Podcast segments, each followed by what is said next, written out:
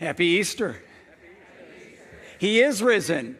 He is risen indeed. Hallelujah. It is so awesome to see all of you here today. Just a quick show of hands. How many of you have ever been a witness? Have you I witnessed an actual auto accident? You actually saw it happen in front of you. How many of you witnessed a car accident? Okay, all right. How many of you have witnessed a tornado on the ground doing damage? Any of you? Okay, I have not, and I'm okay with that. So, how many of you have seen and witnessed a house on fire? You've seen it on fire. A number of you, me too. How many of you have been in a fire? And it's not fun. It is not fun. My, my senior year at college, my dorm was on fire. It was right before spring break. Uh, and I can still close my eyes and see the furniture burning, uh, the flames, the smoke. Uh, you know, that was something I witnessed that I will never forget. And I think it's safe to say that, right? When you witness a powerful event, you don't forget it very easily. And 2,000 years ago, there were many eyewitnesses who saw the most powerful event in all of history, right? The resurrection of Jesus of Nazareth from the grave. In Acts chapter 1, verse 3, it says this way After his suffering, Jesus showed himself to the apostles and gave many convincing proofs that he was alive. He appeared to them over a period of 40 days and spoke about the kingdom of God. So, right off the bat, uh, the disciples were eyewitnesses of the resurrected Christ. They saw Jesus alive after he had been dead and buried. And the Bible says that in other places um, that Jesus appeared to hundreds and hundreds of other people. And these weren't just followers of Jesus, these were skeptics and unbelievers as well. And he didn't just have one appearance, hey, there were many appearances that happened over a several, uh, several week period of time. So you have all of these people who see Jesus alive, and I pretty much guarantee you they did not forget that. And I'm pretty sure, that, I'm pretty, I think it's pretty safe to say that they shared that as well with other people. In fact, they were threatened and, and told to not share the news that Jesus was alive. But when they were threatened like that, uh, a lot of them, their response was, How can we not, how can we not talk about this? It, we, it's true. We saw it with our own eyes. We are wrapping up a series that we've been in throughout the whole season of Lent called Were You There?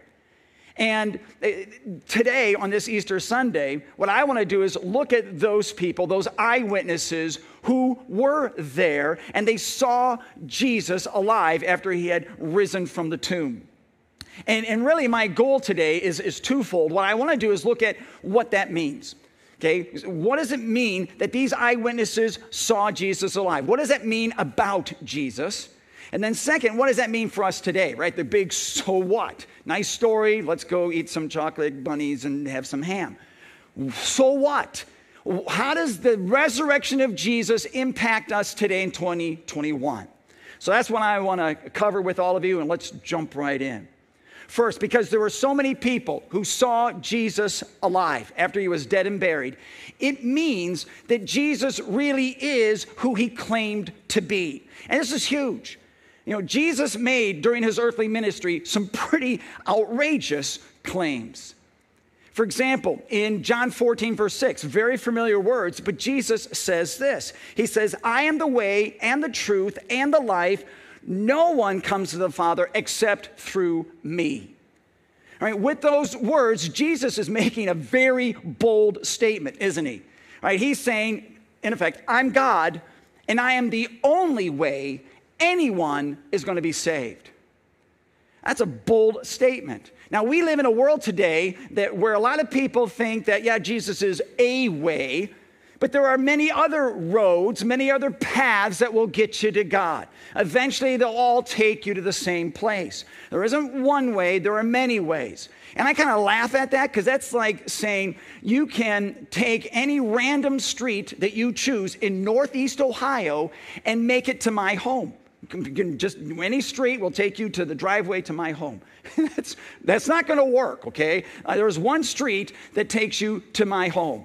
And likewise, Jesus is saying there is only one way to get into his heavenly kingdom, and he's it. It's an outrageous claim. Another claim, very similar. Jesus says it this way in John 11, verse 25 I am the resurrection and the life. He who believes in me will live, even though he dies. With those words, he who believes in me, what? Bold statement, right? Another bold statement. I'm God. I'm the only way to be saved. Now, you would think, wouldn't you, that after somebody makes that kind of a bold statement, they'd be able to back it up, right? They better be able to back it up. On one occasion, Jesus drives the money changers out of the temple. The religious leaders have a fit about that, and they challenge Jesus, saying, Hey, who do you think you are? What gives you the right to do this? And basically, Jesus says, Well, I'm God. And they're like, Yeah, right, prove it. He said, Okay, I will. After you crucify me, I will come back to life three days later. And on that first Easter Sunday, that's exactly what he did. You see, having all of those eyewitnesses see Jesus alive after he was dead and buried, it just backs up all of those claims. It backs up the claim and it proves that Jesus really is who he claimed to be God. Second, because there are so many people who saw Jesus alive, it also means that Jesus really had the power that he claimed to have. Jesus claimed to have the power of Almighty God. Okay, so he's not just God, he has the power of God. And he says so in Matthew 28, verse uh, 18. Jesus says, All authority in heaven and on earth has been given to me. With those words, Jesus is saying that he has authority over the entire universe. Right? And that is something that only could have belonged to God, could only be under the power of God. And Jesus says, Yep, that's me. Or how about this? In John 10 18, Jesus says, I lay down my life only to take it up again. No one takes it from me, but I lay it down of my own accord. I have authority to lay it down and authority to take it up again. Notice that word authority. This time he uses it twice. Just as to, you know, uh, to emphasize the fact there is no power, there is no, there is no force, there is nothing that is going to keep him in that tomb. Why? Because he has the power of Almighty God. Right? He has the power, he has power over all things, including his own resurrection. So, because again, we got all these people who've seen the resurrected Christ, they've seen him alive after he was dead and buried. It proves to us that Jesus really is who he claimed to be, God, and that he really does have the power that he claimed to have, the power of God. But third, it also means that Jesus really does what he promises to do. So when Jesus tells you that he's going to do something, it's going to happen because Jesus keeps his word. For example, Jesus, one, one day during his earthly ministry, announced that he was going to be crucified and rise again. He says it this way in Mark 10, verse 34 The Son of Man will be betrayed to the chief priests, who will mock him, flog him, and kill him. Three days later, he will rise. Jesus promised that it would happen, and it did. And of course, that was all part of the gracious and loving plan that God had for our salvation, right? To save us. But it's, it's just amazing that Jesus kept his word. And then on that first Easter, after Jesus had risen from the tomb, uh, the women came to the tomb, remember, and they don't see Jesus, they see an angel sitting in the tomb. And the angel affirms Jesus' promise by saying this in Matthew 28 Do not be afraid, for I know that you are looking for Jesus who was crucified. He is not here. He has risen just as he said. Right? Just as he said. When Jesus makes a promise, he keeps it. Okay? It's going to be true. You can count on it happening. So, really, the bottom line is that because we have all these eyewitnesses, all these people who saw Jesus alive after he was dead and buried, we can know that Jesus really is who he claimed to be, God, that he really does have the power that he claimed to have, the power of God, and that because he is God, he keeps the promises that he makes. What I like to do in the time that we have left is I like to share with all of you here, all of you watching online right now, I'd like to just share with you the impact, the so what of Easter, the impact that his resurrection can have on your life today right? And each of these different impacts are connected to each of these three different truths. So, for example, Truth number one, because Jesus really is who he claimed to be, right, God, the impact for you today is this your yesterday's mistakes can be erased. How many of you have ever seen this before? How many of you know what it is? Say it out loud. What is this?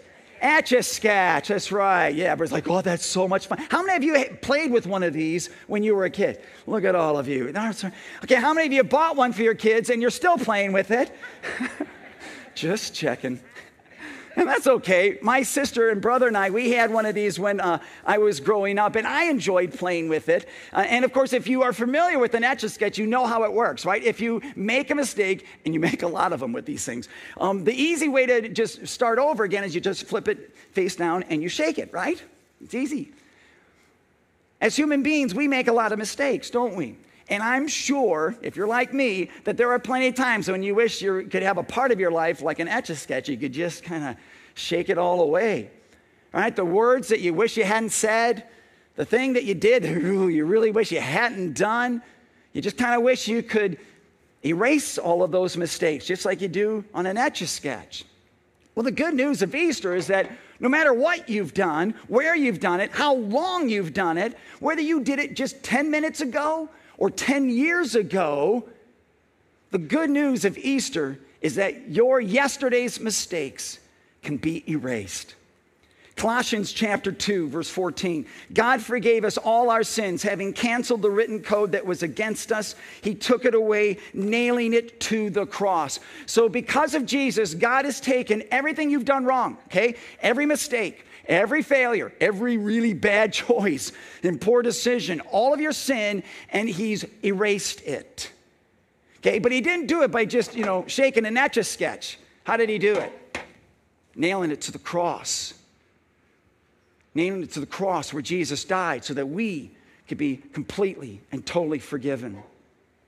You know, one of the things I, I really enjoy about an etch a sketch is that when you do make a mistake and then you, you know, you shake it away, it erases it all, you forget about the mistake. It's not long before you can't even remember what it was that you did wrong. Because of Jesus, because of Jesus and his death on the cross, God forgives you your sin. And his promise is that because your sins are forgiven, you can forget those past mistakes. You can forget about them. And God says that because God says, even I forget about them. You're like, what? Yes. Hebrews 8, verse 12. Look at this. God is speaking, and he says, I will forgive their wickedness and will remember their sins no more. I love that verse. I absolutely love that verse. You know what? I love this verse, though, even more. It's Romans 8, verse 1. There is now no condemnation for those who are in Christ Jesus. You know what I love about that verse? It's God's etch a sketch verse. Would you guys read it out loud? Those of you who are watching online, just say it out loud. Ready? There is now no condemnation for those who are in Christ Jesus. Yeah, that's God's etch a sketch verse. Because in that verse, God is saying that through Jesus, you no longer have to be weighed down by guilt and regret of past mistakes. Through Jesus, those mistakes are erased. Your yesterday's mistakes are gone. You got a clean slate, it's a fresh start, your guilt is removed. There is no condemnation for any of you, any of you watching, any of you here, when you believe that Jesus is your personal Savior. So, because Jesus really is who he claimed to be, God, the impact, and this is such good news, your yesterday's mistakes can be erased. Isn't that amazing? But it gets better. Second, because Jesus really has the power that he claimed to have, the impact for you and me is that your present problems can be managed. I don't know about you, but my life can become unmanageable at times. There are times when life seems to be, you know, out of control. And over the years of my ministry, I've had people come up to me and they've, they've complained about how their life is just spinning out of control. And they'll say, Pastor Z, I just feel so powerless to break out of this bad habit. Or I feel so powerless to, to save this relationship that matters to me. Or I feel so powerless to, to um, manage my schedule, whatever. Or for many of us, we feel so powerless in this pandemic, right? We're not, we're not able to do what we would like to do, and we, we can't because of the pandemic. And in those moments, we just need to understand there is a power that is bigger than ourselves. Remember, I said the good news just gets better? This is the good news that gets even better. The power that you need that's bigger than yourself is offered to you by Jesus. Look at this verse Ephesians chapter 1 says, His incomparably great power for us who believe is like the working of His mighty strength, which He exerted in Christ when He raised Him from the dead. So, the incomparably great power that Jesus used to rise from the grave is the same power that God makes available to you today to help you rise, if you will, above your problems. And, and I say that because while life can be out of your control, it is never out of God's control. And so God is more than happy to flow his, his amazing power, his incomparably great power into your life, his resurrection power into your life to help you face and manage your present problems. Uh, this is another very familiar verse, Ephesians 4:13. Paul says, "I can do everything through Christ who gives me strength." Now, we all know this verse. We know it doesn't say I can do everything through positive thinking or by really psyching myself up. Right? It says I can do everything through Christ who in turn gives me the strength. This strength isn't coming from you. Okay? It comes from God. So, no matter what difficulty, no matter what trouble, no, what, no matter what problematic situation you might be facing, you can count on the fact that God is going to flow resurrection power, His strength, His resurrection power into your life to help you manage your present problems. How cool is that? So, because Jesus really is who he claimed to be, your yesterday's mistakes can be erased. And because Jesus really does have the power that he claimed to have, he gives you the strength to help manage your present problems. But third, because Jesus really does keep the promises that he makes, and this is where it gets even better. The impact for you is that your future eternity is certain. It's certain. I think we all know the really awful joke when people come up to you, kind of groan. They, There's only two things in life that are certain. What are those two things? Everybody tell me death and taxes. Oh, again, I say that joke is just tired. But you know, of those two things, one is really serious, and it's death. Because everybody dies, and everybody wants to know where they're going to go when they die. And I'm thinking, all of you sitting here, all of you watching online right now, you're hoping that when you die, you're going to go to heaven. And I, I hope that too. But there's a couple things about heaven you need to know.